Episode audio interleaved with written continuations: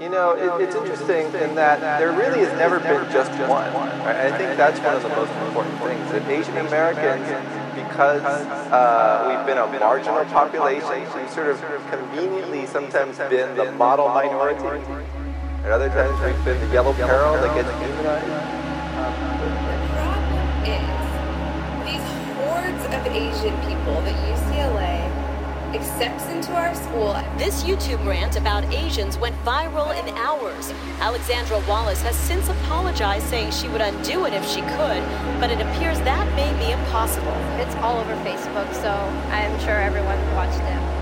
Because of your heritage, because of your Asian eyes, sometimes I've noticed when you're on camera and you're interviewing someone, you look disinterested. You look bored because your eyes are are, are so heavy, they're so small. Of they feel like they have a lot to lose, so that's why they don't speak up.